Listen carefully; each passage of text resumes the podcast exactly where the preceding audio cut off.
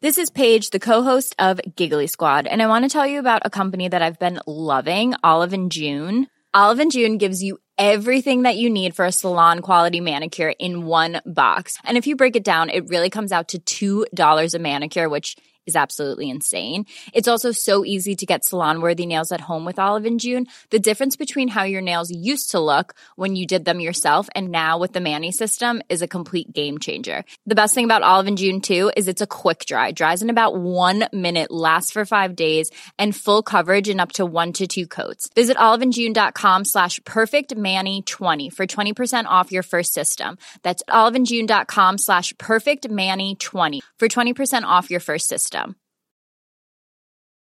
Millions of people have lost weight with personalized plans from Noom, like Evan, who can't stand salads and still lost 50 pounds. Salads, generally, for most people, are the easy button, right? For me, that wasn't an option. I never really was a salad guy. That's just not who I am. But Noom worked for me. Get your personalized plan today at Noom.com. Real Noom user compensated to provide their story. In four weeks, the typical Noom user can expect to lose one to two pounds per week. Individual results may vary. Hey, it's Paige DeSorbo from Giggly Squad. High quality fashion without the price tag. Say hello to Quince.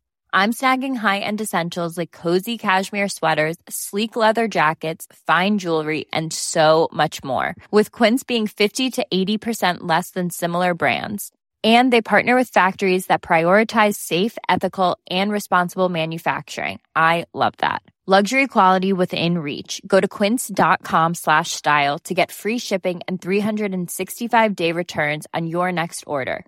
Quince.com slash style. So, Maddie, I've got a story for you. I recently purchased one of those self-driving cars, right? Really? And I actually had it at the mechanic because I had a bit of, you know, some issues with it in the beginning. And I picked it up from the mechanic and was driving it home. Mm. It was- Or- it was driving you? Yeah, it was Okay. driving me home, I should say. Yeah. Now, as we were going home, it was approaching a set of traffic lights which turned amber, right? And Orange. then orange, and then red, but the car didn't slow down, right? It actually went through a red light. And this freaked me out a bit. Luckily, I didn't hit anyone, but it freaked me out a bit. And we're approaching another set of traffic lights where it went amber, so orange, and then red. And I thought, I'm going to put my foot down. So I put my foot on the brake, and the car didn't respond to that either. So it didn't respond to the stop signal coming out. It didn't respond to me slamming the brakes on. Oh, Wow. In actual fact, the car started to accelerate. Really? It started to go faster than it should, right? Wow. Now, Then the speed limit. yeah, then the speed limit, Jeez. right? Then the regulations say you should go at this speed. It went faster than that. Wow. So I thought, that, how am I going to stop this bloody thing? I thought, I know, I have to hit the kill switch. I've got to kill it, got to kill the car. So turn the keys, pulled them out, car kept going. It ignored that kill switch.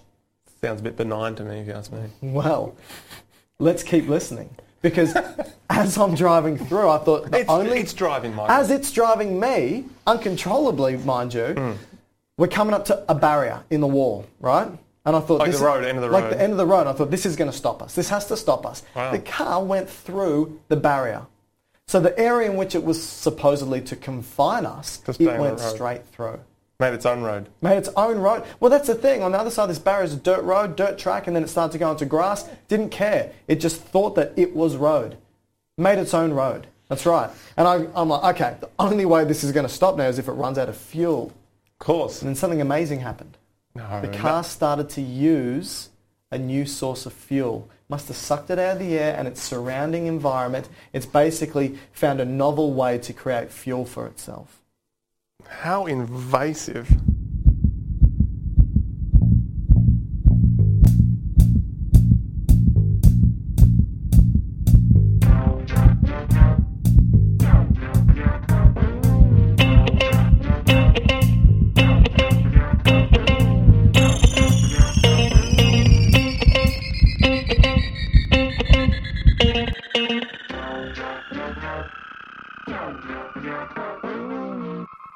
Welcome, everybody, to another episode of Dr. Matt and Dr. Mike's medical podcast. You may have thought, what the hell are we talking about with this car? I obviously didn't dri- buy a self driving car. I don't even know if they're available in Australia at the moment, but Especially those ones. especially the ones that don't work.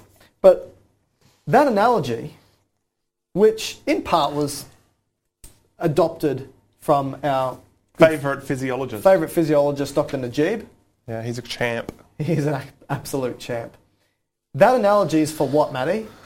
Uh, I don't want to say cancer because it's probably a misnomer. Yeah. Well, I guess it was at the end, but let's just call it a neoplasm. A neoplasm, which is basically a cancer, but uh, again, the definitions we will go through. So, the, a couple of things that I spoke about were the car wasn't responding to the stop signal. Yeah. The car didn't respond to me putting my foot on the brake. The car Went quicker. went faster than the signals were telling it to go. Mm-hmm. It didn't respond to the kill switch. It moved outside of the boundaries that was supposed to enclose it. I had picked it up from the mechanics, which was supposed to identify these problems and fix it. Yeah. Right? It made its own road ahead of it, and it created its own fuel source. How's that? A lot of stuff there. isn't Pretty it? much ticked most of the boxes there for the hallmarks of cancer, right? Yeah. And that's what we're going to focus on. We're going to focus on the what tends to be the general hallmarks of cancer today from the contemporary literature, what people state, what researchers state. Okay. Are the Because it is a quite a widespread disease, isn't it? Well, that's right. So cancer is a, a disease of dividing cells. Would you agree? Yeah, I guess they have to. Right? It's a disease of dividing cells, and if a cell isn't going to divide or isn't likely to divide, it's less likely to develop cancer. And when you say divide, you just mean copy itself, right? Yeah, go from one cell to two cells, basically. And if it, ma- in order for a cell to make a copy of itself, Mm. it needs to double the DNA, it needs to double the proteins, double the organelles. If you were to make another copy of you, Clone itself? You'd, yeah, if you were to clone yourself, you've got to double your contents. Yeah, okay. And that's what a cell does, and then it pulls itself apart and splits Okay. into two. All right. And so that's called cell division. Okay. And in order for cell division to occur, it needs stimulants and uh, signals coming from Normally. the body You're talking- normally. right, okay. In order for this, to, and this is a normal thing that happens, right? If you injure yourself, let's say you cut your skin, Yeah, yeah. you've damaged your skin, Yeah. and it needs to heal. Right. In order for it to heal, the cells that are present need to divide, make more copies, and fill the gap. Fill the gap Mm-hmm. in. so there are signals that tell them to divide, and then when they're finished, there's signals that tell them to stop. Yeah. Similar to if you, if you were to, um, let's say, cut your liver in half, Oof. because the liver is usually a, a static organ in its adult form. But if you were to cut it in half, like let's say you had to remove a lobe out of it because of some condition, the cells in the liver would actually regrow itself back to full size and Wow. then stop again. and then stop. So there is a barrier to it, right? a barrier, It's, yeah. it's got its own confined space in which it knows it needs to sit within. So it's got. So this gives us the the definition of neoplasm. Okay. Because by the name neo, new, pla- plasm. Sorry, I shouldn't say neoplasm. I should be saying neoplasia. neoplasia. Yeah. Plas- not neoplasm. Neoplasia. Yeah. ne- new growth. Yeah. Right. Uh, opposed to say tumor, which you might have heard the, the word tumor. Well, actually, let's just get definitions.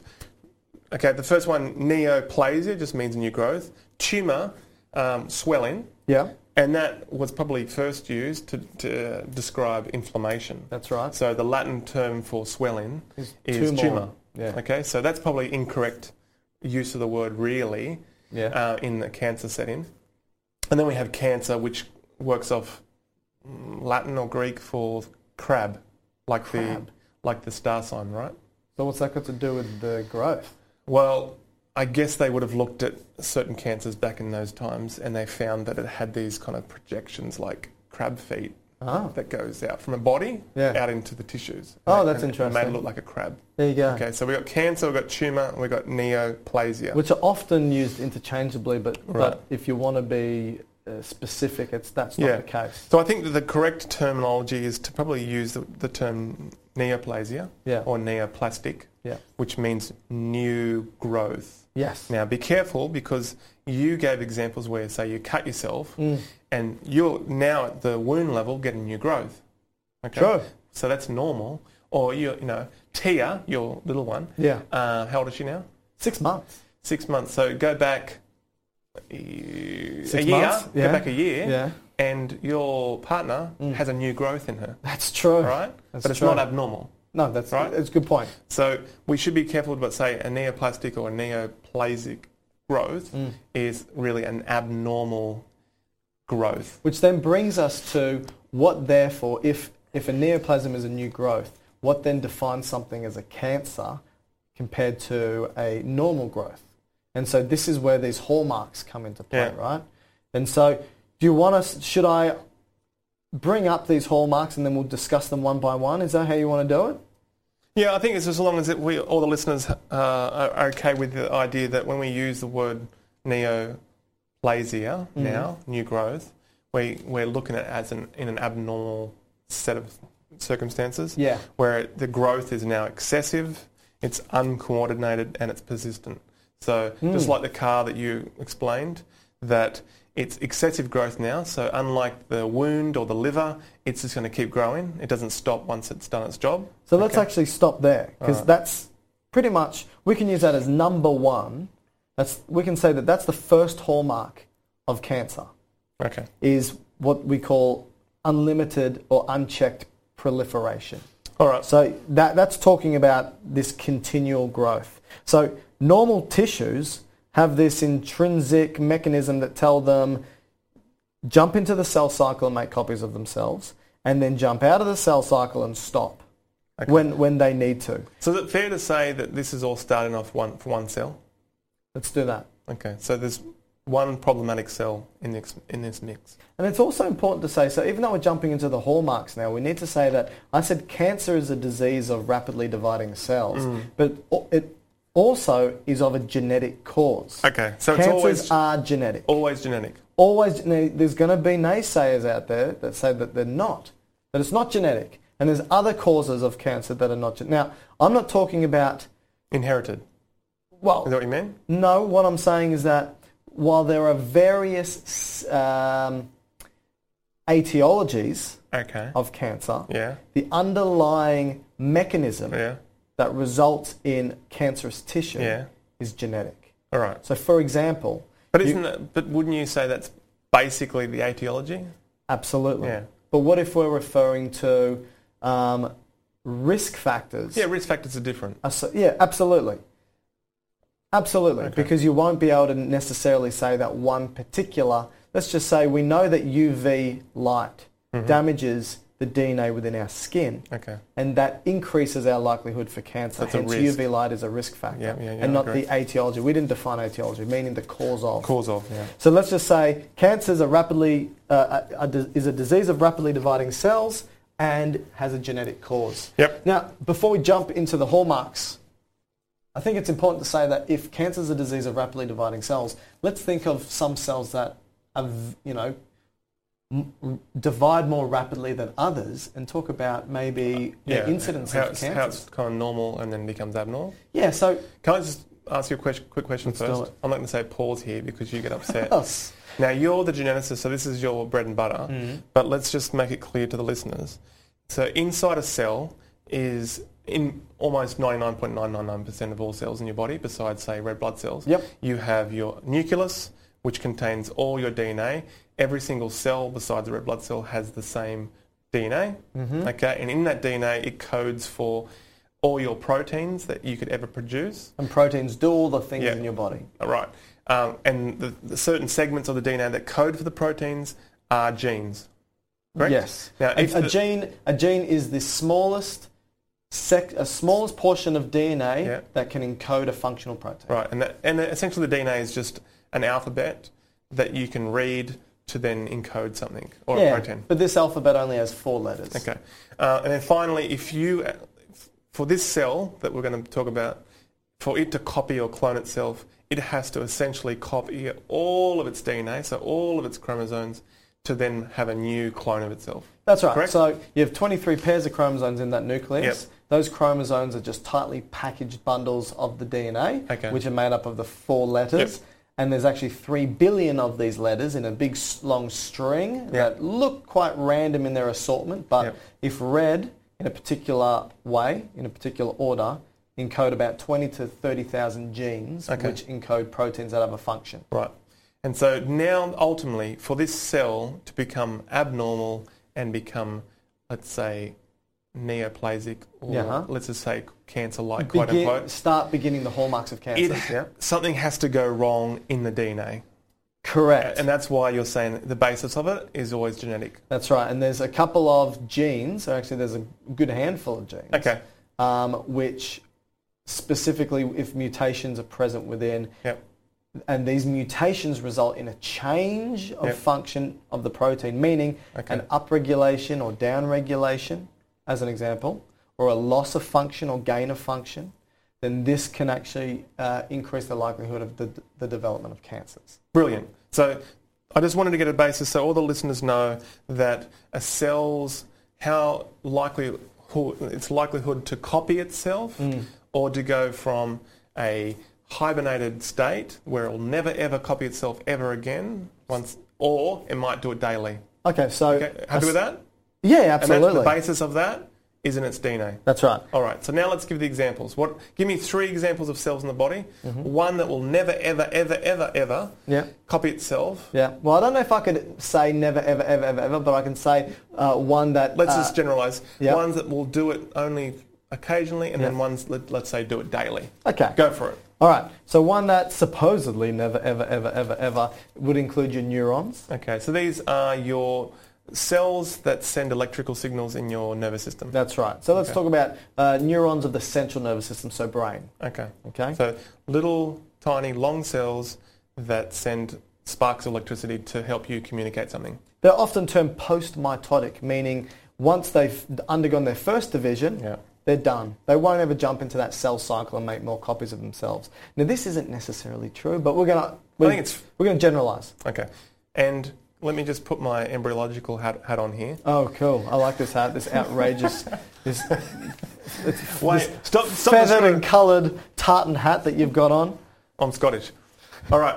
I can tell. So going back to some of the other podcasts, we spoke about how neurons develop from Mm. the um, neural tube. Okay. But once they've been put into the right place, they now are differentiated to be neurons. Yeah. Okay. So if you go back to once the body's developing, the embryo's developing, they are what we call de-differentiated. Mm-hmm. Yep, Okay, or so- undifferentiated. Or we could call them very plastic, which is important for neoplastic. So you're saying that before any particular cell, including a neuron, becomes a cell or a neuron, it goes from an undifferentiated Hmm. Yeah. state Yeah. to a differentiated state, Yeah. which means it goes from something in which it isn't anything in particular, Yeah. but could be a bunch of stuff. That's right. And then turns into something more, sp- it goes down a specific lineage or pathway Brilliant. to turn into something specific. Yes, perfect. Okay, and that's now- important for cancer, right? yeah, It's very, very important, and that will come much later. But let's lock it in there. So that's a first example. Great point. It is now locked in as a neuron, and let's just generalize. It will never ever copy itself again. Okay. So if it was to die, you're not going to get it back. Okay. Brilliant. Now go into the ones that may replicate, but May- not frequently. But not frequently. Uh, let's just say uh, liver cells, hepatocytes. Like we said before. Yeah, every, every every couple of months, every couple of years. Okay, let's say so you had uh, a car accident, you were to cause quite a lot of trauma to your abdomen, caused a laceration to liver. The surgeon came in, had to pull out, let's say, a small um, amount of a lobe um, to contain the bleeding, sewed everything up. Um, you've now got half the size of what you should have. You're telling me that over a, p- a period of time, I don't know how long, over a period of time, those liver cells will actually make new liver cells until that full size is back to how it once was. That's right. but when they get to that original size, it will pause and stop. Okay. Until they get another stimulus to do. Oh, something. brilliant. And then one that does it all the time. Yeah. Daily basis. Skin.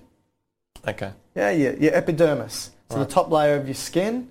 Uh, every day, those the cells will die. Yep. And then they'll slough off. That's the term we use for when they basically just shed off our body. Okay. And then we make more skin cells. And Yeah. that, this starts at, at, at the bottom layer, and they Yeah. push their way upwards. But this happens constantly. Okay. So we've got cells such as neurons Yep. that don't go undergo the cell cycle, and Yep. they just sta you have them f- for your entire life. Then you've got liver cells, which will change every couple of weeks, couple of months, couple of years. And then you've got skin cells that do it all the time, every day. Now, this is important because when we start talking about cancers, right, a cancer will predominantly more so be found in cells that are more active within the cell cycle. Right. And So- what this means is statistically, Yeah, yeah. a cell that copies itself more often Okay. increases its likelihood of putting in a mutation or a change in that DNA, Yeah. which affects one of these important genes, Yeah. and that's passed on to the next generation, Yep. and can have a negative effect on the growth, Okay. or I should maybe say a positive effect on the growth, and Until you look at it. and yeah, that's right. and produce a cancer, which means that brain cancers are far less common because they don't undergo that cell cycle, and skin cancers are far more common.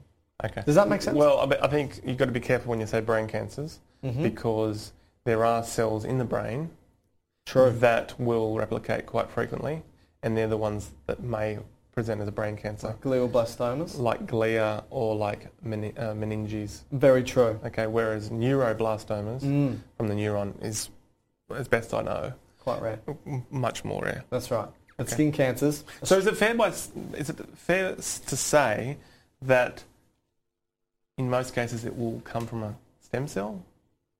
the cancerous Yeah, cell, more likely to come from s- a stem cell, so a, a cell that is producing the, that type of cell in that area. So, well, it would just be one of the dividing cells. They but, can- it, but it- in the skin, yes, am in I the wrong skin, by they're saying that stem the cells. that is a stem cell that produces the new s- cells that go up and then slow off? That's right. So the basal cells Yeah. of the epidermis Yeah. are, But that's are- stem are- cells, are right? basically stem cells. That's why I always always Yeah. understood it. They're not fully undifferentiated. No, no, no. There's different degrees of stem cells. I know, That's right. but that's what the way I always thought. Yes. All right, Sure. all right. Let's Sure. let's get into it then. Okay, so first hallmark you spoke about was this proliferation, so this constant growth, right? So we could potentially, in the analogy, we could say that what this was was the slamming the foot down on the accelerator, the Okay. car going faster.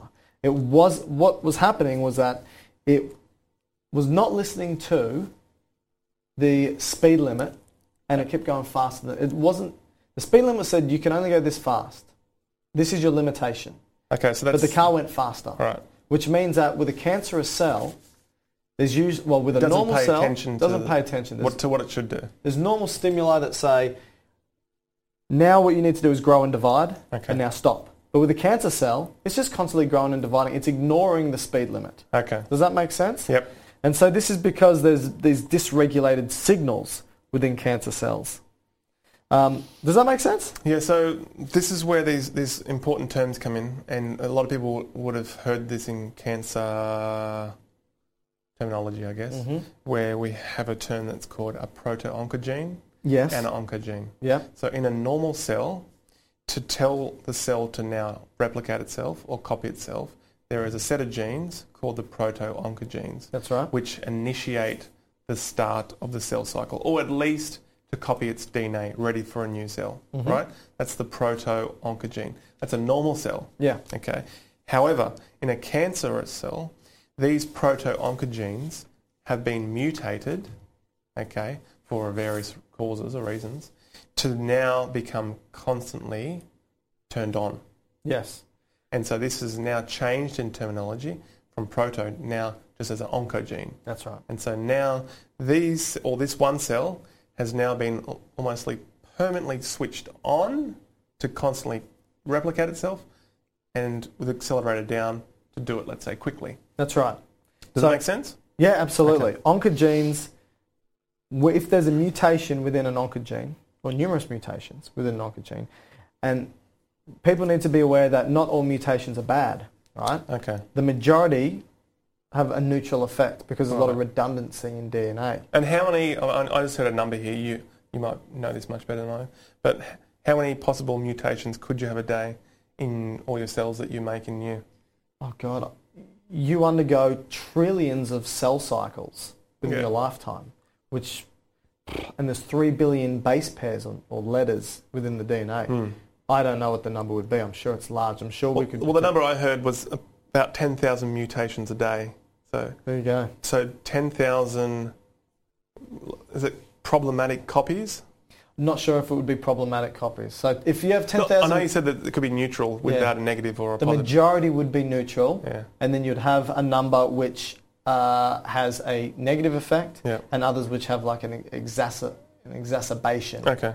So All when, right. when it comes to the oncogenes, you need a mutation Yeah. that doesn't turn it off Right. or shut it down, has to be, stop it from working. Has to be on constantly. Has to be a mutation that Yeah. keeps it on. Okay, so all right, so we've got a mutation now in the Oncogene. oncogene, So now the cell cycle on this one cell Yep. is now constantly on. Yep. So it's been instructed through its genes, Yep. this list of pro- oncogenes, to now say, "Hey, cell, we need to be continue to copy ourselves. And this is the unlimited proliferation that we were talking about. okay. Okay? All So right. So, that's done. that's done. Number two? now, so you spoke about the, the handbrake or the um, foot brake. Yes. So that's the inhibitor. So you've also got genes that would normally in a cell tell it, all right, turn off now. That's right. So in a cancerous cell, you have to also get a mutation with these genes, which are called the tumor suppressor genes. Sounds like Okay. they should suppress tumours. Yeah. Yeah. But these get mutated off. So now you've got a mutation on for the uh, accelerator, Yep. and now your brakes have failed. Yes. So that's the genes that usually tell it to stop, and now So you've got a foot on the accelerator and a foot off the brake. the brakes have failed. So oncogenes need to be switched on. Yep. Tumor suppressors need to be switched off. Right. Okay.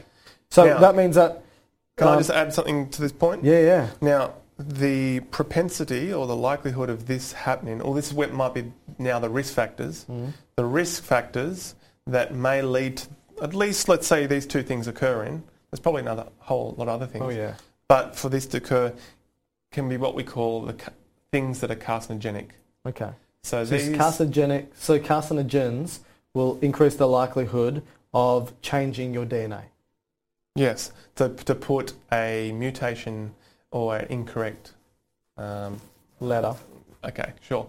Into the DNA, and Yeah. this is the genetic basis of now cancers, right? The pe- now, I think it's important. It's probably not that important, but I think people should be aware that not all mutations is swapping one letter for another letter. Okay. Some mutations will take out a big chunk Yeah. of these letters. Yeah. Some will add a big chunk. Okay. Some will just copy, directly copy what's already there and just put in a bunch of copies. All right. Um, and some may be, dir- or, or in, insert two or three letters, take out two or three. So it's any variable change that can occur with these letters. okay. So these are essentially the things that are increase the likelihood of um, the, the, the oncogenes to be mutated and the tumor suppressor genes to say be turned off. Mm-hmm. Some of the some risk factors for this, or some things that would likely put a, a mutation into the DNA, Yes. could be things like radiation. So that could come from the sun. So UV radiation. UVA. So you go out in the sun too long. So this is more of a problem for me than you. Um, Yeah, that's true. Mm-hmm. So you spend too much time in the sun. L- The light coming from the sun has a, a spectrum in it, which is the ultraviolet Yeah. end. and we don't want and any of that UVB. for some hitting re- us. for some reason, uh, it is heavily absorbed in the DNA. Yes. Okay, opposed to the light spectrum. But Now, we've the- usually got melanocytes, yep. right? So these are cells that produce uh, a chemical called melanin, Right. and melanin is a protective agent That, absor- that absorbs it for you. It acts like an umbrella on the nucleus, so that as the UV comes in, instead of Yeah. the nucleus and the DNA absorbing the UV, leading to damage, Yep. the melanin absorbs it. Now, the more UV and the more melanin absorption stimulates the melanin or melanocyte cells to grow, creating more melanin, and the darker your skin becomes. Yeah, right. So this radiation can go in to those basal cells in your s- epidermis and get absorbed into the DNA and maybe cause a mutation Yes. in these genes. Yep. So now the cell is activated on, inhibited off, and now it can be, start replicating. Yeah, so activating tumor, uh, inhibiting tumor suppressors, Is off. activating oncogenes. So I can speak from experience here. I've had what we call a basal cell carcinoma or a BCC. BCC. So this is a, a cancer, um, generally considered a benign cancer, but we'll get to that term in a second, um, at the base level and um, essentially from UV light. So that UV light's an example. Hmm. So We'll that's just- one radiation. You could also be like the Hulk and be subject to gamma radiation, right? Yeah, so you saw So that numerous types of radiation. in those uh, good examples from Chernobyl Mm. or from um, Hiroshima, Nagasaki, and so you were exposed to a whole lot of radiation. I'm not sure the type. Um, Gamma would be part of it. Okay, which caused you know very Significant. degree, Yeah. and so that could we could go on forever there, but Yeah, I mean yeah. it could cause uh, cancer for those living now Mm. or in that particular time, or sub- their subsequent children would then get it through you know um, being in the soil or whatever, and then they're having defects and so forth, yeah. which maybe not be cancer, but it might cause problems. Other things could be a virus.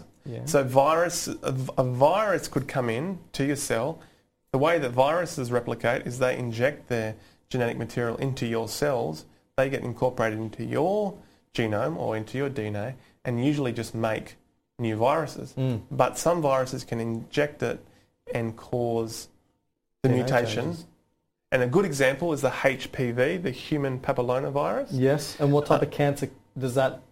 that causes a papillona, a papillona cancer, Yeah. which is an epi, uh, epithelial cancer Mm-hmm. on the cervix, usually the cervix. It's not only the cervix, but it's most likely the cervix of the uterus. And there's actually many different types of this HPV virus, right? Yeah. And so uh, there's a subset of them which increases the likelihood for the development of uh, human pa- um, uh, cervical cancer. Yeah, which I should is say. papillona. It's a pa- pa- pa- papillona. Well, I think papillona just means the type of epithelial cancer.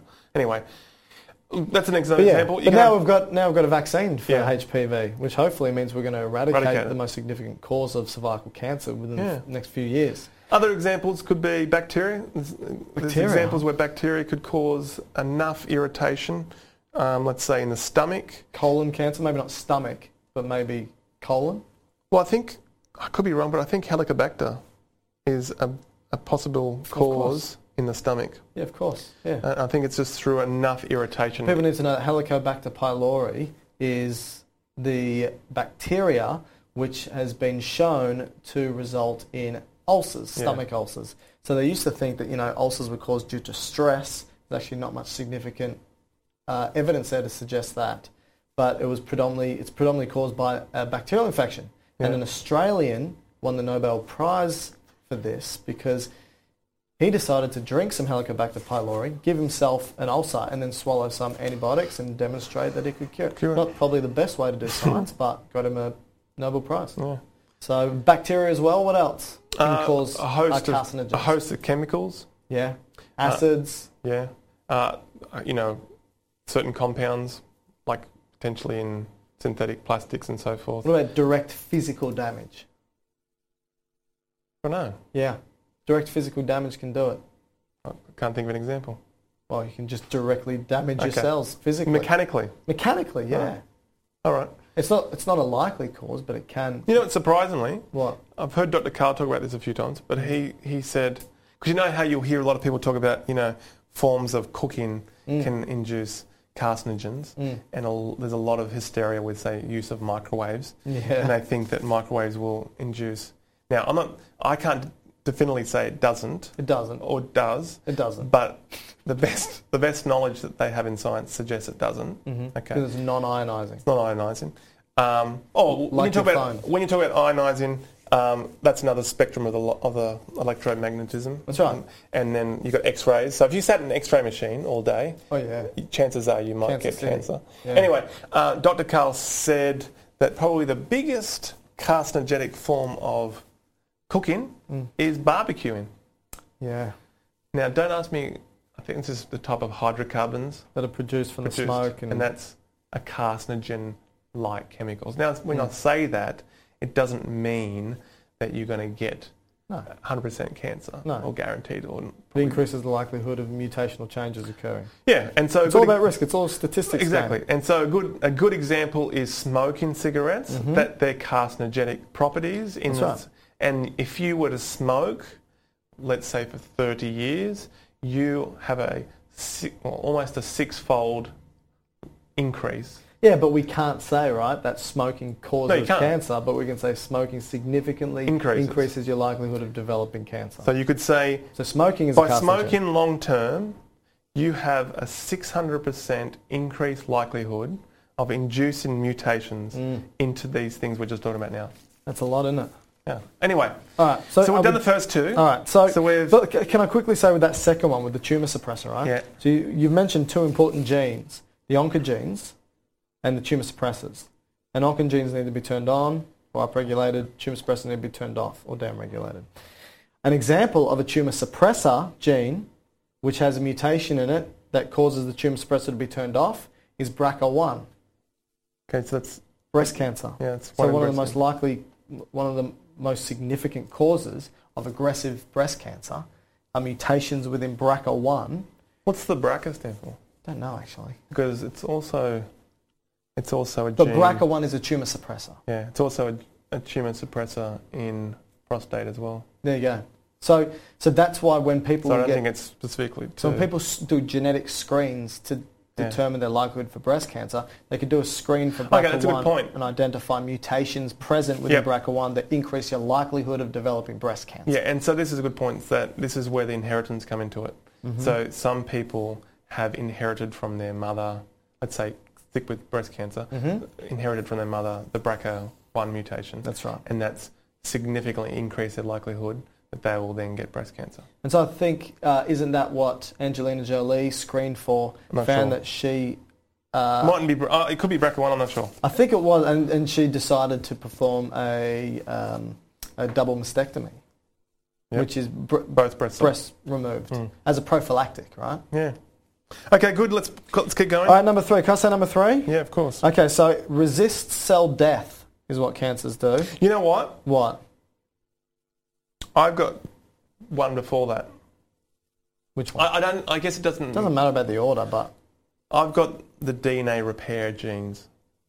okay, let's okay, um, let's talk about that because remember I said I took my car to the mechanic and the mechanic was supposed to fix those problems but didn't. Hmm. Yeah. So you're right about DNA repair. We every day, like you said, we're bombarded with UV. We're bombarded with pollutants and particulates and things that are going to result and just de novo, de novo, so of nothing, of new changes in our DNA. Yep. So these changes actually do occur, right? Right. And so why don't we get cancers every day? Is because we've got repair mechanisms Yeah, and that that's- go through our DNA, read each letter, letter by letter by Wow, letter by that's letter, amazing. and determine whether that letter should be there or shouldn't be there. Amazing. And so if it shouldn't be there, it changes it. That goes to the ten thousand mutations per day.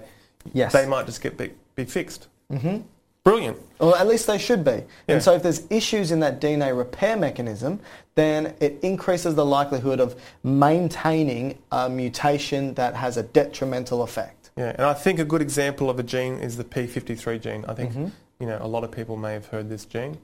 So I think this is a repair gene, Mm-hmm. and I guess in a cancer, let's say our cell that we're talking about, um, it has been this repair gene has been mutated off, so it's Yeah. been turned off. So it's not fixing anymore. That's right. So your mechanic Isn't doing his had job. his day off. Yeah, I took it to the mechanic on his day off. Not how I still paid for it. Still too. paid for it. So let's go to my one now, which is um, resisting cell death. So remember, I said I tried to turn the kill switch. Yeah, I turn- didn't like that. I think that's quite, as I said, quite benign. I think you could have come up with a better. no, I don't think so. I think that's apt. How do you turn a car off and stop it from working? Is- I like. you turn the keys. I reckon you should have had a button, Yeah. a self-destructive button, where you could just press it, and blow the car up. blow the car up. Yeah, but that's just, that, that. I know I exaggerated the analogy, but blowing the car up. Well, that's is- what cells do. If they they're- don't blow up, everyone. They don't blow up. Well, They can undergo apoptosis and senescence, and Yeah, but when you when a when a cell apoptosis, which basically means Doesn't pop. programmed programmed cell suicide. Yeah. Sure, it doesn't pop. Apoptosis means the leaves falling off the trees in winter. Isn't that beautiful? That's what Uh, well, it doesn't happen in apoptosis winter. It means. happens in autumn. Autumn is autumn, man. So- Live in Australia. We only have two seasons here. We do, especially in Queensland. Yeah. So, uh, anyway, um, if, if cells have a chance to kill themselves Hmm. for the greater good of the body, uh, yes, they don't explode, but they will kill themselves in a way that um, is still destructive. It's a, it's, a, it's a cascading pathway, a molecular pathway that leads to the, de- the cells just stopping their function and turning Unlike off and then getting necrosis, which recycled. is blowing up. It- no. So, okay, so the cells can evade cell death, right? And usually this is signaled. So usually, w- if there's a problem with a cell, Yeah, so so, it's- if there's a problem with something going on around it, there's a signal that gets turned on which says, okay, you should kill yourself, things aren't going right. so, for example, what you'll find is, you know, we spoke about the oncogenes before. Yeah. If too many oncogenes are turned on, yeah, right? Yeah, Usually, this is a signal for cells to undergo apoptosis All right. because they know I shouldn't be replicating this much, Yeah, yeah. and they turn off. Which means that this is sort of like a, a backup mechanism that if the if we do have a mutation in our oncogenes that turn it on, resulting in this unlimited proliferation, right? Yeah, yeah. Then it it should stimulate apoptosis, which is programmed cell death, to turn them off, which Okay. means you also need some mutational change in the genes that regulate ap- apoptosis to tell it not to work. Right. So You okay these, with that? So these genes that would be switched on to kill the cell have now again been mutated. Mm-hmm. Yes. But mutated off. That's right. So now the cell doesn't can't even kill itself. That's right. And look, you've got pro-apoptotic and anti-apoptotic genes. So this which means, you need survival changes. genes and death genes. And you- so you need changes in both, or at least Wow. changes in both uh, alter this process. Okay, and, then, and this works pretty well hand in hand with the next point, which is every time you copy yourself as a cell Mm. and you copy all your DNA, Mm-hmm. you have this protective ends to your DNA That's right. called telomeres. Yes. Okay, but every time you copy them, you shorten these telomeres. So this actually moves to the next point, right? Which is enabling replicative immortality. Yeah, well, that's what I was going to end with. but Sorry, go you on. ruined that. So so when you copy your DNA, let's Yeah. Mm-hmm. just say in a normal cell again, let's go to um, skin cells. yeah, Um, every time they copy themselves or clone themselves, they've got to copy all their DNA for the new cell. Yes. All right. Now, when they do that, just like um, making a copy from remember back in the day when you have a new CD, Mm-hmm. making a copy from that burning the CD. that initial master copy, Yeah. the next um, generation just copies it from that copy. Yes. And then that keeps copying it. When you say copying next it. generation, you mean next generation of cell, Of cell. Not, not the offspring No, of no, the no, no, no. individual. And so once you've done that 20 copies, let's say, Mm. that quality of the sound on the CD is rubbish. Yeah, So similar to our cells, or at least altered. altered. okay. Um, so similar to our cells, our cells normally, not talking about cancers here, um, normally will only have a certain amount of times it can copy itself before it's now said, look, that's it for me. I'm done. Now that's a good point. So Matt and I perform medical research, right? And throughout our PhDs, we often did something called tissue culture, where we would take cells that have been taken from animals or humans, whatever. You, you know what I did? what? Uh, my mum would laugh at this one. Yeah. Um, I, I, I cultured fibroblasts Yeah. from from foreskin. Uh, whose? I- I'm not sure where it came from. What do you mean? So it was a co- it's a common type of lineage of cells you can get, which I- Yeah. I, guess came from circumcised boys. Yeah. And we would just get the cells from the, the Is scarred. this in your research? my research? So you got ethical approval for Yeah, this? yeah, yeah. I didn't just go to a hospital. And I was just going to say, or you didn't to just a go down the mile. street. You just were like asking around.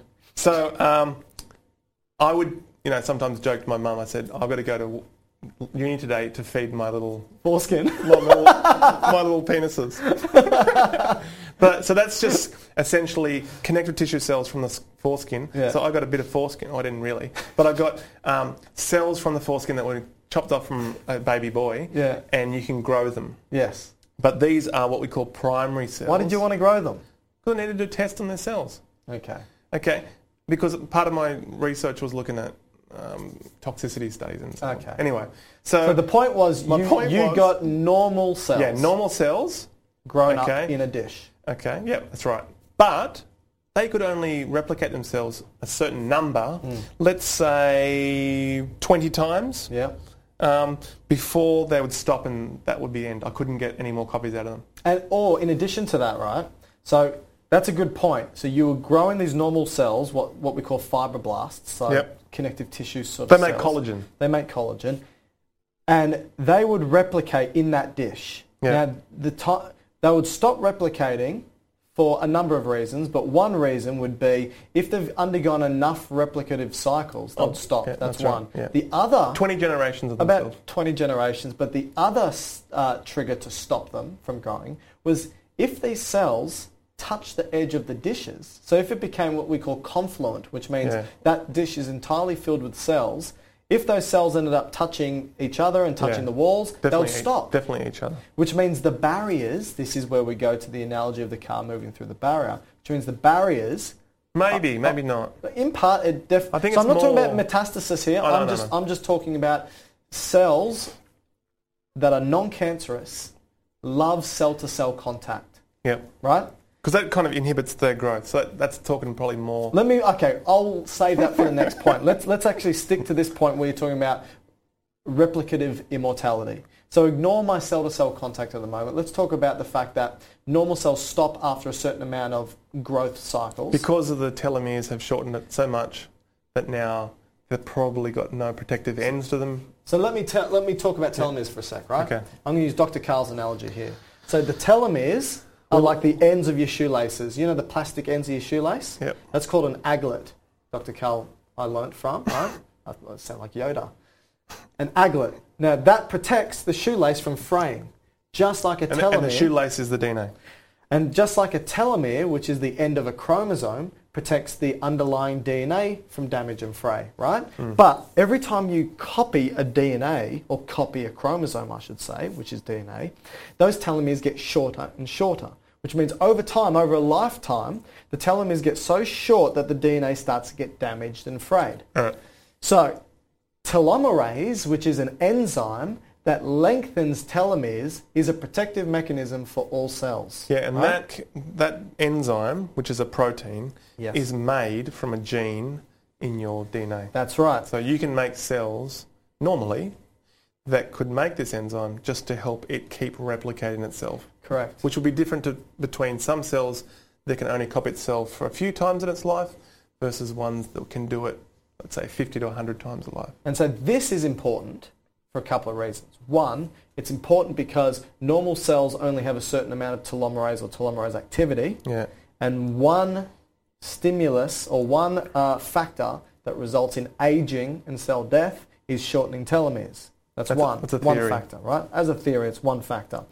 But in cancers, mutations leading to constant activation of telomerase, meaning constant lengthening of these telomeres, or at least maintaining telomere length, saves that DNA from damage and fraying and can result in immortality of those cells. So can I So the different, so those two steps both doesn't, doesn't kill itself anymore Yep. and it can continually replicate itself forever. Yep. Now it makes the cell immortal. That's right. Hmm. And let me g- provide an example here. There's a type of cell that we've used within the labs, or at least I've used in the labs. Foreskins. Not foreskins. I decided to say no to that when it was offered to me. There's a type of cell which is common throughout the world and for scientists called HeLa cells.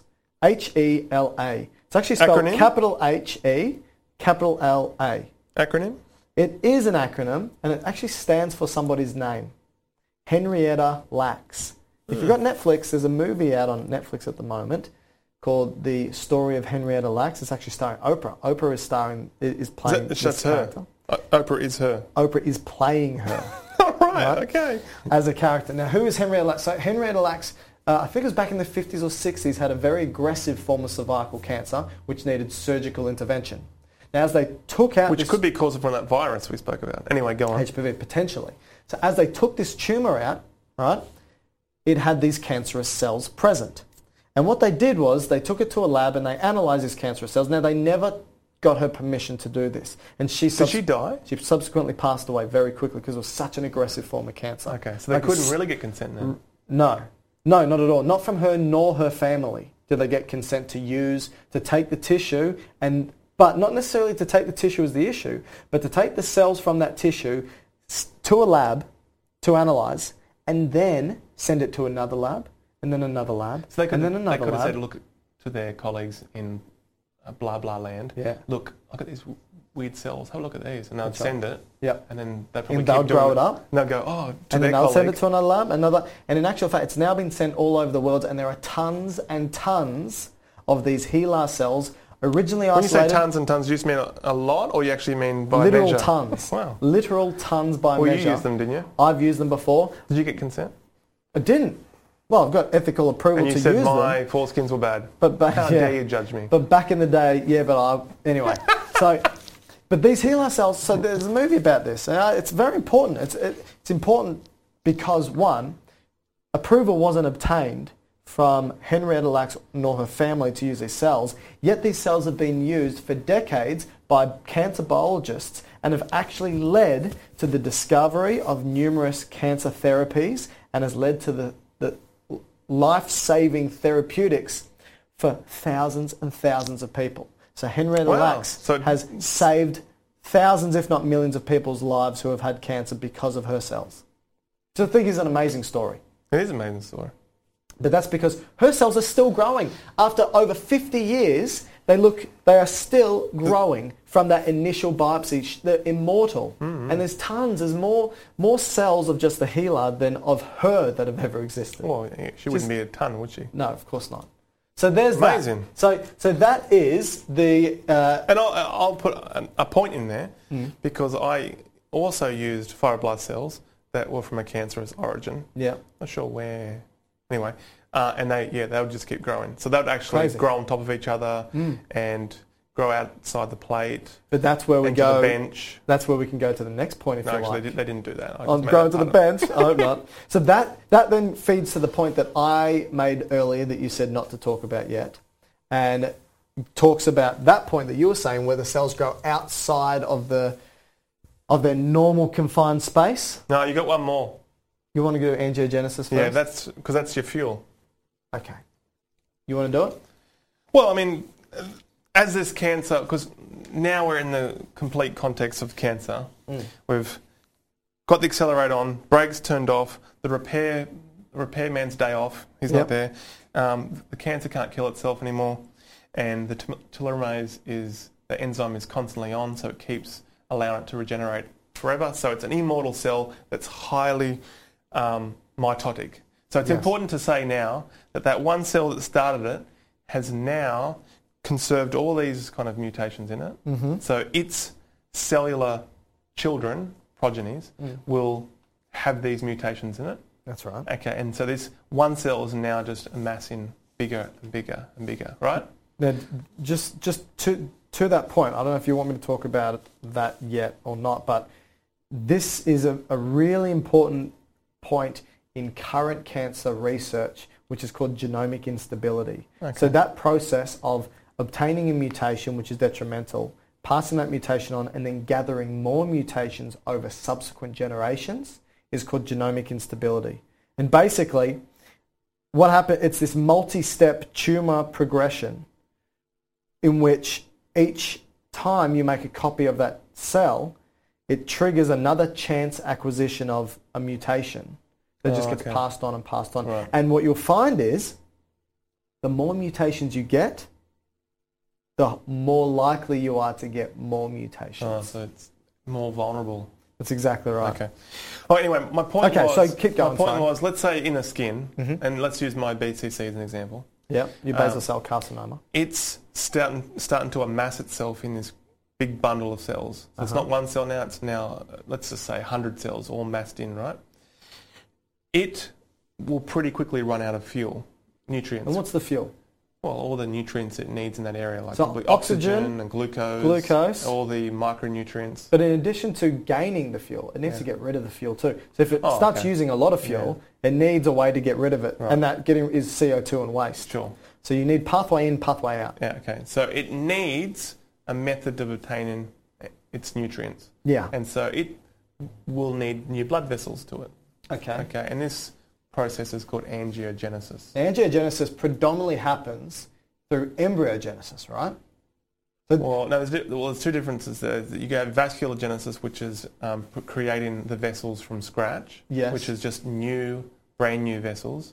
But angiogenesis is branches off those established vessels. It's, okay. So it can't just spontaneously just make a vessel, but it will encourage vessels neighbouring to grow into it. okay. Okay. Ah. Okay. And I guess a But hallmark. these signals are usually turned off in adult life, right? well, I guess it I'm, do- su- I'm sure they're turned on in various processes, such as when you exercise and No, you go grow back- muscle tissue. No, go- and- Mm. go back to your analogy on the skin. When you cut your skin and you get inflammation, one of the one of the things that will happen is you release a whole lot of chemicals that will encourage a great deal of blood flow to the area, and that's why the early stages of wound healing, it's um, I think it's the granulated stage, which is it's very red and But- it bleeds very easily. Sure. Does that But- make sense? Yeah, but my point was that normal cells undergoing the cell cycle don't turn angiogenesis on. Well, they would in in that circumstance. They would, Sure, which but is that's still a, normal. But that's a particular state. So that that Sure. I- Uh, I yeah. know- okay. I guess if you if you mean so if we just take a normal skin cell that's dividing right? Making new copies of itself. It doesn't promote angiogenesis. It just Probably it not, keeps no. the, the blood vessels that are there happy with it. But if you start making more and more of these cancerous cells, like you said, there's a, a need for more Yeah. nutrients in and more waste to get out, which turns on something that cancer biologists call an angiogenic switch. So again, it's genetic. Yep, and it it- turns this angiogenic switch on, and that is what triggers the new sprouting of these blood vessels or vasculature to and from the cancer. Yep. Are you okay with that? Yeah. And so blood vessels will start to grow into that tumour. Let's call it a tumour now because it's a swelling. Okay. Okay. Um, but at this stage, we could classify this tumour as benign because it hasn't moved outside its region that it's currently in, which in my case, of the BCC, is still in the epidermis. Okay. Mm-hmm. Okay. Mm-hmm. But it's bringing a blood supply into it. So I guess a good hallmark to remember, a lot of tumours have a very rich blood supply. So they've probably got uh, a greater likelihood to bleed. Yeah. And so some of the first things that pop up is bleeding. Mm. So if it's a bowel cancer, Yeah. you're likely to get blood in your stool. Gotcha. If it's lung cancer, you're likely to cough up blood. Gotcha. Things like that. Makes Ma- sense. Yeah. Okay, that makes sense. So now we have to somehow go from a benign, and I did say that in your car story. Before I move to the barrier, Through the which barrier. is if people picked up on that. So now you've got to, if me, I think we should just keep with keep with benign for a second. Sure. because in its name it suggests that it's kind of benign, but uh, innocuous, like Yeah. not really causing harm. Sure. Is that kind of how you read it? Uh, yes, but that's, that's not necessarily true. Yeah. So it's important to note that a benign tumor, we can't say cancer yet because it's not a true cancer. Let's just say a benign tumor remains localized in that tissue of origin. I- i- Fair? Uh, partly fair because I know that new definitions of benign tumours can actually do not necessarily always remain encapsulated within its space. All right. But, Oh, let- let- but predominantly, yes, I agree with you. okay. And the other characteristic Yes. which you may disagree with me because you've just read a big review article, Yeah. which is the latest off the press. I have to say thank you to the cancer biologist Darren Saunders Okay. for supplying that. That was But- a wonderful But article. my understanding of, of a benign tumour is if you were to get a biopsy of it and have a pathologist look down the microscope at it, the cells in it would resemble the tissue of that area. So, So, it yeah. would it would look like the local. So it's still differentiated. Mm-hmm. Is that my fair by saying that? yeah, that's fair. So if you, if I was to pull my BCD out, look at it, they would say they are still epidermal skin Yes. cells. Gotcha. Okay. Now, so in many cases, benign tumours won't cause, and this is just by, by number, Hmm. they won't cause uh, effects that might be life-threatening.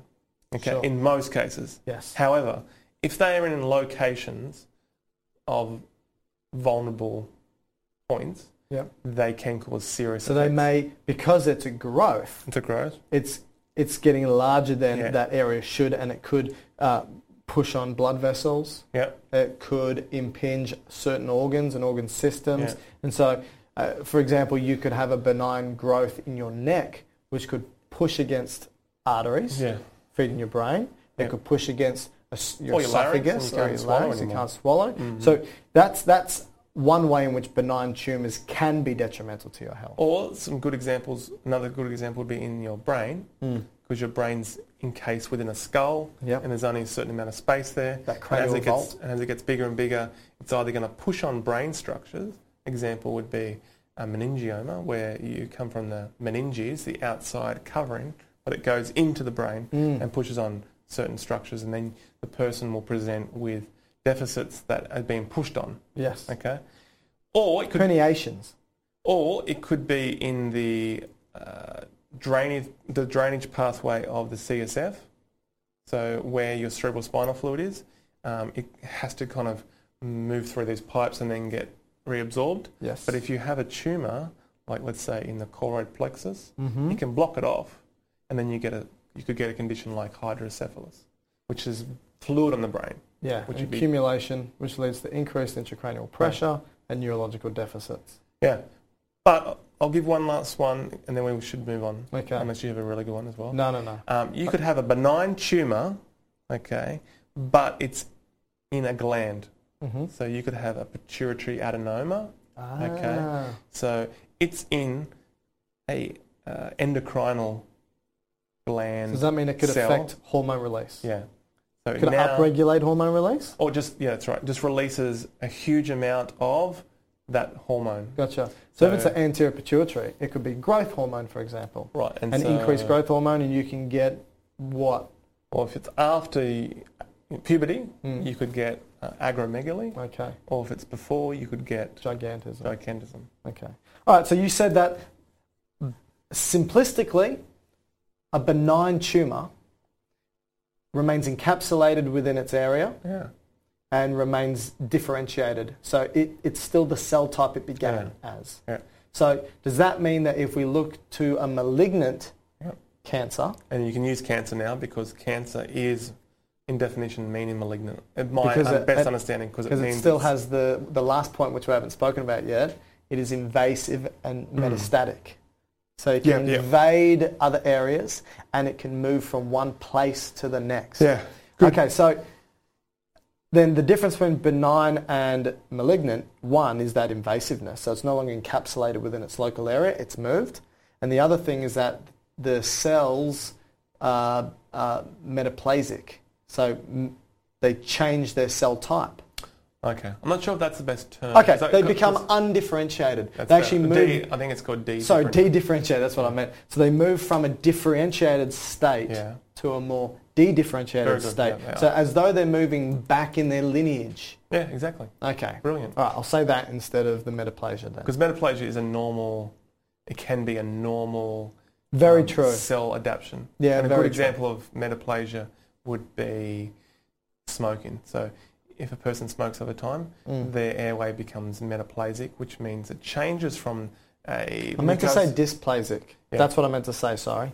changes from cells with little hairs on it Yes. to no cells anymore, That's right. and that's why they can't get rid of certain. Well, an even more s- simpler one is you get calluses on your hand when you lift up heavy weights and you do manual labour.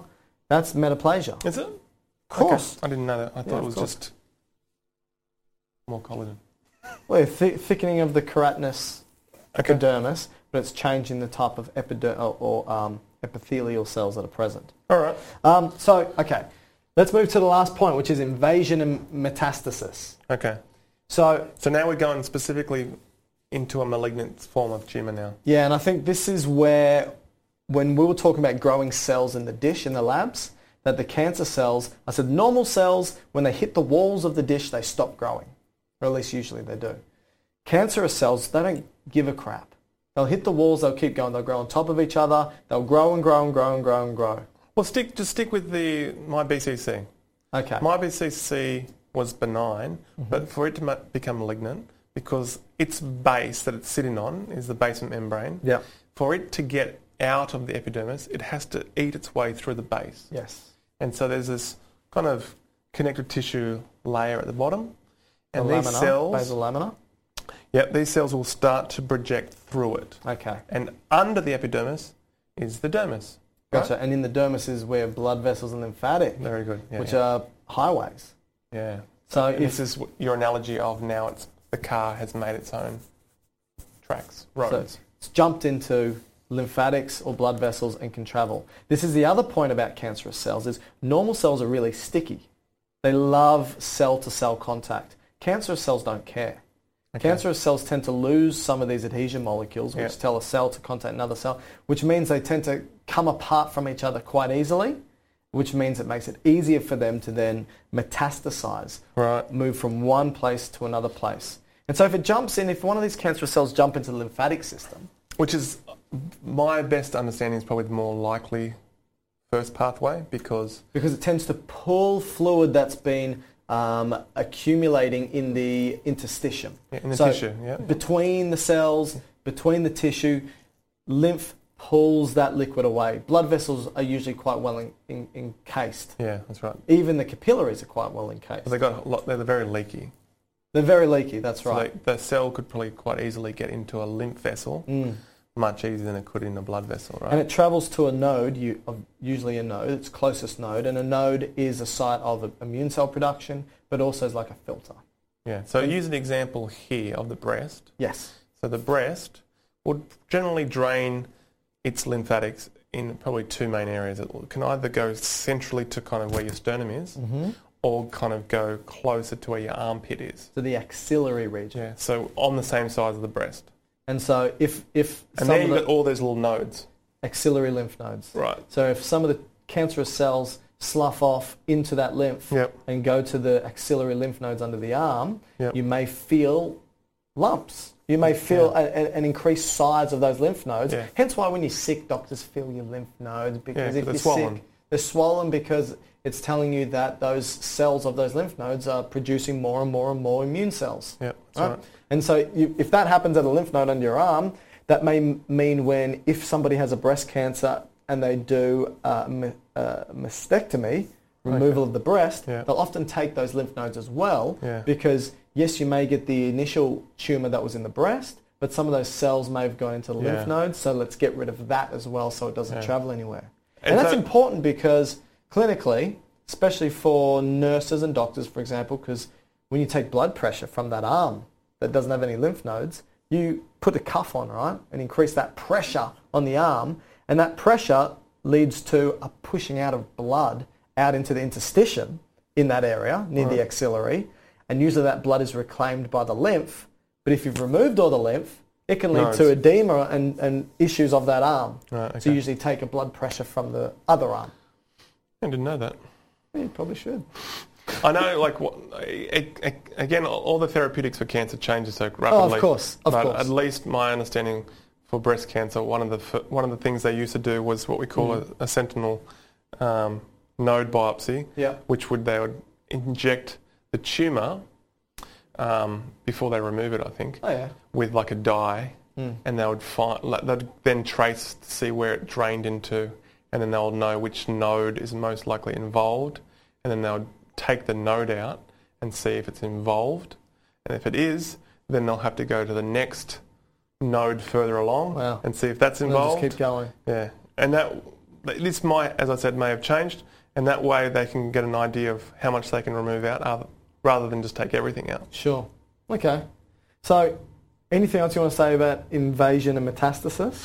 Well, I think an important point here is, uh, and it goes to your what you said about the de-differentiation. Mm-hmm. You might be able to get a skin cell, okay, and it might leave the epidermis, but if you put it into the blood or the lymph, if it hasn't de-differentiated, Mm.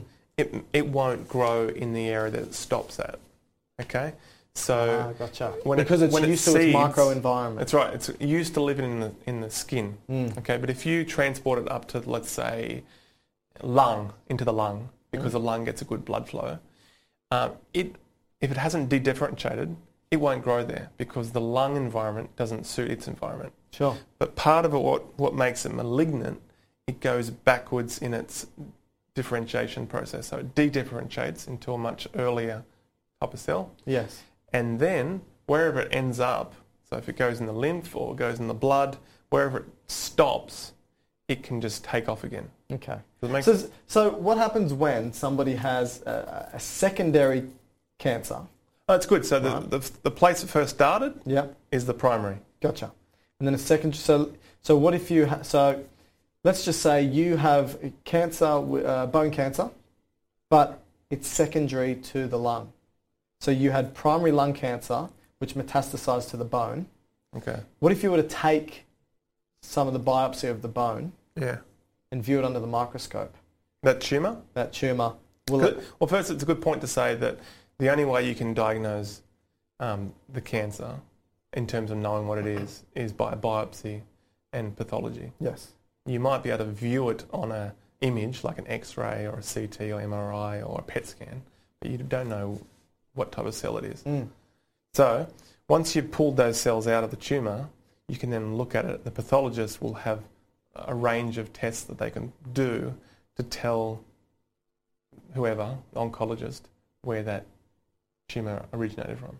Because there'll still be some characteristics of the originating cell. Yeah, I'm not sure, but they can they can put markers on it at least where it might retain some of the markers. You might I don't know. I'm just guessing here. You might be it mightn't. Let's say the skin.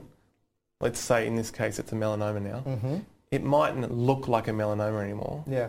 It might be pigmented, so they might go, oh, it's producing black stuff, so that, that is a good indication. But they might have to put antibodies onto it that would bind to certain things that, Proteins. that only, Skin cell would have. yeah. Yeah. Okay, that makes But sense. that's just working off the top of my head. It could be more updated now. so just to So that's an important point. That's a very important point. So I think what we've just gone through are what's usually recognised as. No, I think we've done all. There's one more, I think. What's the last one? The, the last one, or at least I, Because I've got a couple more, but they're, they're sort of additional hallmarks. well, the, the last one I Yeah. had is just its ability to bypass or be picked up by the immune system. Okay, yeah, that's an additional one that I'm going to add in a sec. So let me just reiterate these six hallmarks. So these six hallmarks that we just went through over the past hour is what's been recognised over the past couple of decades, right? But obviously, new research over the past couple of years have added some more. Now, those six that we just stated, which are, which are sort of embedded in the dogma of cancer biology, is one, the unlimited proliferation which turning on of oncogenes. Two, evading growth suppressors, so things telling it to turn Turn- off, which turn are off. turning off tumor suppressors. Three, um, enabling rep- replicative immortality, which is turning on these telomerase. Right? Four, resisting cell death, which is turning off apoptosis genes. Yeah. Number five, angiogenesis, which is turning on that angiogenic switch, feeding blood to this area. And so at taking this away. point, it could be benign or malignant. but correct.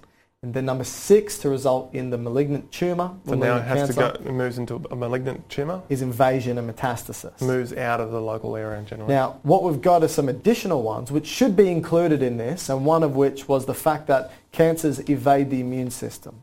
So that's one important point, it, its ability to evade the immune system. Another important point, now there are others, but another important point is the fact that cancer cells reprogram their energy metabolism, the way they feed themselves. So we know that you know we take we've got various macronutrients, proteins, fats, carbs, and we take any we devi- derive energy from these macronutrients, right? So carbohydrates turn to glu- uh, glucose. Glucose gets into the cell. Glucose and oxygen at the mitochondria make ATP. Beautiful, we've got energy. What you'll find with that cancer cells is that they've got this dysregulated energy metabolism. Now, this dysregulated energy metabolism predominantly involves increasing the uptake of glucose and amino acids.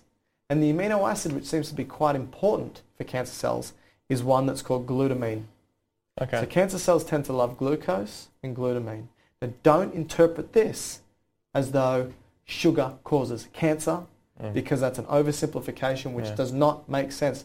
If you don't have glucose, your cancer cells are still going to find a way to get energy. okay? Definitely will.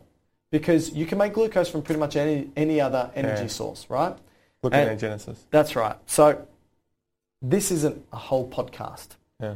to focus on, but we won't. So I I'll wonder- just leave I it wonder there. if those cells have the ability to actually do gluconeogenesis. cancer cells. Yeah. Well, I know that with uh, some of the evidence that's been Instead of the shown liver doing it. I wonder if they can recently do it. is that they like to undergo glycolysis, and we know that you can get X amount of ATP from gly- glycolysis, but then the glucose after glycolysis needs to turn into pyruvate, which jumps into the mitochondria, Yeah. and this turns to excuse me, I was trying to hold that back. This turns into ATP. So glucose going to pyruvate produces a handful of ATP. Then pyruvate in the mitochondria produces a lot more ATP. Okay. But cancer cells tend to just like the glycolysis pathway. Oh, there you go. All right. I think that's Excuse me. I think that's basically all the steps we really need to go through. Um, however, yes. I think we should just mention, at least in Australia, Yeah. what are the biggest. Oh, cancers. great. Okay. So in Australia, if we have a look, we- we're first going to talk about the incidence of cancers, and then we're going to have a talk about the death. Very quickly. Okay, Michael's about to sneeze again. Are you? You just look at me. No, I'm fine. I'm fine. So, first thing is incidence. The most common cancer in Australia, from my research, is breast and prostate cancer. They're both number one.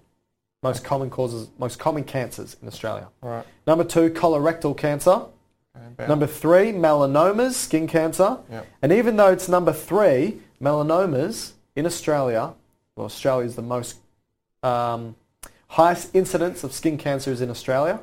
Right. To be specific, the highest incidence of skin cancers in the world are Queensland. Mm. So melanoma number three, and then lung cancer number four. Now this doesn't translate to the most common cause of cancer deaths.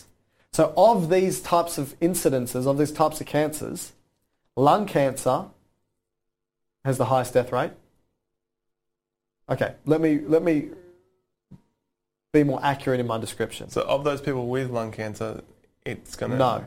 Of people with cancer, the most die from lung cancer. Is that right? Of people with Okay. cancer, the second most deaths are from prostate and breast. Of people with cancer, the third most common is colorectal for death. And of people with cancer, pancreatic cancer is the fourth most common death. Now, since pancreatic cancer wasn't on the incidence list, it means that pancreatic cancer is not common, but it has a high death rate. Yeah, You- I have heard that. So with those said, with that said, Yeah. with that said, even though they're all different types of cancers in a different part of the body, Yeah. um, they are all working off what we just went through, of all those mutations, of those seven, eight steps. That's right.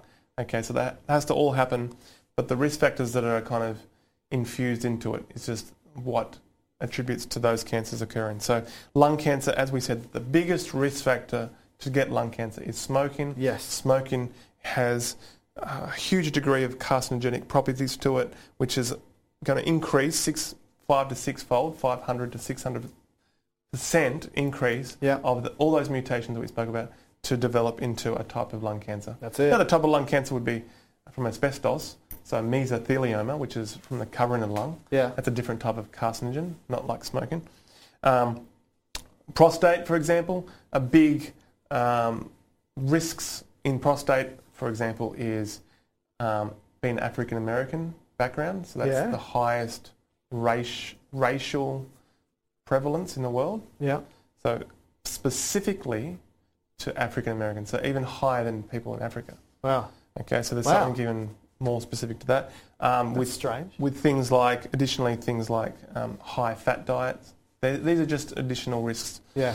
Um, colorectal, we know certain things like fiber, low fiber, uh, increased meat. For some reason, Consumption. there's something to do with probably the environment of a, a more, of a, I don't know, constipated state is likely to probably cause a whole lot of Yeah, chemicals. which in that could region. be a, an inflammatory response. Yeah, because we that's know right. inflammation Or- is another. reactive oxygen species and stuff like that. Yep. Free radicals and so forth. Yeah. Um, breast, as we said, has a strong genetic link, but also has a strong hormonal link. Yes, So I think, I think if you have high degrees of estrogen or progesterone Yeah. over longer periods, you have a much higher incidence of breast cancer. Yes. So uh, females who take the pill are at a huge, greater likelihood of developing breast. Yeah, probably than not so those who don't. huge, but a greater likelihood. Yeah, I'm not sure that, I'm not, but it's significant. Yes. Yes, that's right. So I guess we're just illustrating that cancers, which are so broad, they, they all have a genetic That's for sure. basis, and Yeah. they go through all those steps that we illustrated. There's a lot in there. and I think the car analogy was very good. Thank you. Yeah. Anything else?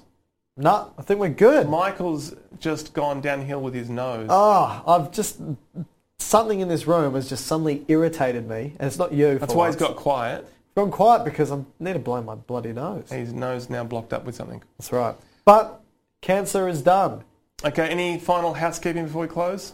Everyone, you can follow us on Facebook, Dr. Matt and Dr. Mike's Medical Podcast. You can view our uh, anatomy, physiology, pathophysiology, pharmacology videos on YouTube. Again, it's Dr. Matt and Dr. Mike's Medical YouTube. You can follow us on Instagram at GU Biosciences. You can follow us on Twitter at GU Biosciences, or you can follow us individually on Twitter. I'm at Mikey Todd, and Matt is at Dr. Bartox. Please feel free to follow us, ask us questions, have a chat. You can also send us an email if you like, which is gubiosciences at gmail.com. We love you all. S- Speak to you soon. Even when we're on a budget, we still deserve nice things. Quince is a place to scoop up stunning high-end goods for 50 to 80% less than similar brands. They have buttery soft cashmere sweaters starting at $50, luxurious Italian leather bags, and so much more. Plus, Quince only works with factories that use safe, ethical, and responsible manufacturing. Get the high-end goods you'll love without the high price tag with Quince. Go to quince.com/style slash style for free shipping and 365-day returns. Imagine the softest sheets you've ever felt. Now imagine them getting even softer over time. That's what you'll feel with Bowl and Branch's organic cotton sheets. In a recent customer survey, 96% replied that Bowl and Branch sheets get softer with every wash. Start getting your best night's sleep in these sheets that get softer and softer for years to come. Try their sheets with a 30-night guarantee. Plus, get 15% off your first order at bowlandbranch.com. Code BUTTERY. Exclusions apply. See site for details. Mom deserves the best, and there's no better place to shop for Mother's Day than Whole Foods Market. They're your destination for unbeatable savings, from premium gifts to show-stopping flowers and irresistible desserts. Start by saving 33% with Prime on all body care and candles. Then get a 15-stem bunch of tulips for just $9.99 each with Prime. Round out Mom's menu with festive rosé, irresistible berry chantilly cake, and more special treats. Come celebrate Mother's Day at Whole Foods Market.